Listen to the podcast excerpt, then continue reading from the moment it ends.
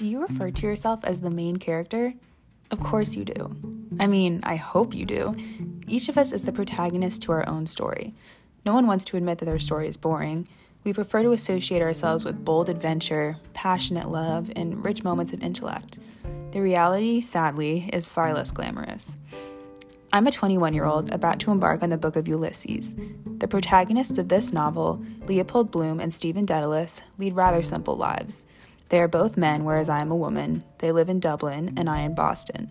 Though I want to believe that I'm an altogether distinct individual who shares nothing with Bloom nor Dedalus, I am almost certain that this is not true. These men are main characters for a reason, and I suspect that tracing the moments of relatability between them and myself will give me a better sense of my own heroic, and I'll say it, average qualities.